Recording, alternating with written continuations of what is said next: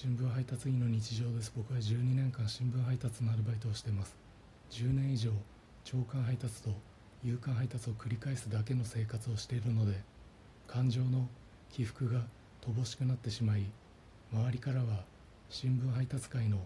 バイオレット・エヴァーガーデンと呼ばれている僕ですが今日夕刊配達を終えて配達所を後にしようとすると配達所の店長さんが僕に言った言葉は「風気をつけてね」でした。久しぶりに人から温かい言葉をかけてもらったのでその場で泣き崩れてしまったんですがその涙で体を冷やし風邪をひく確率は上がりました。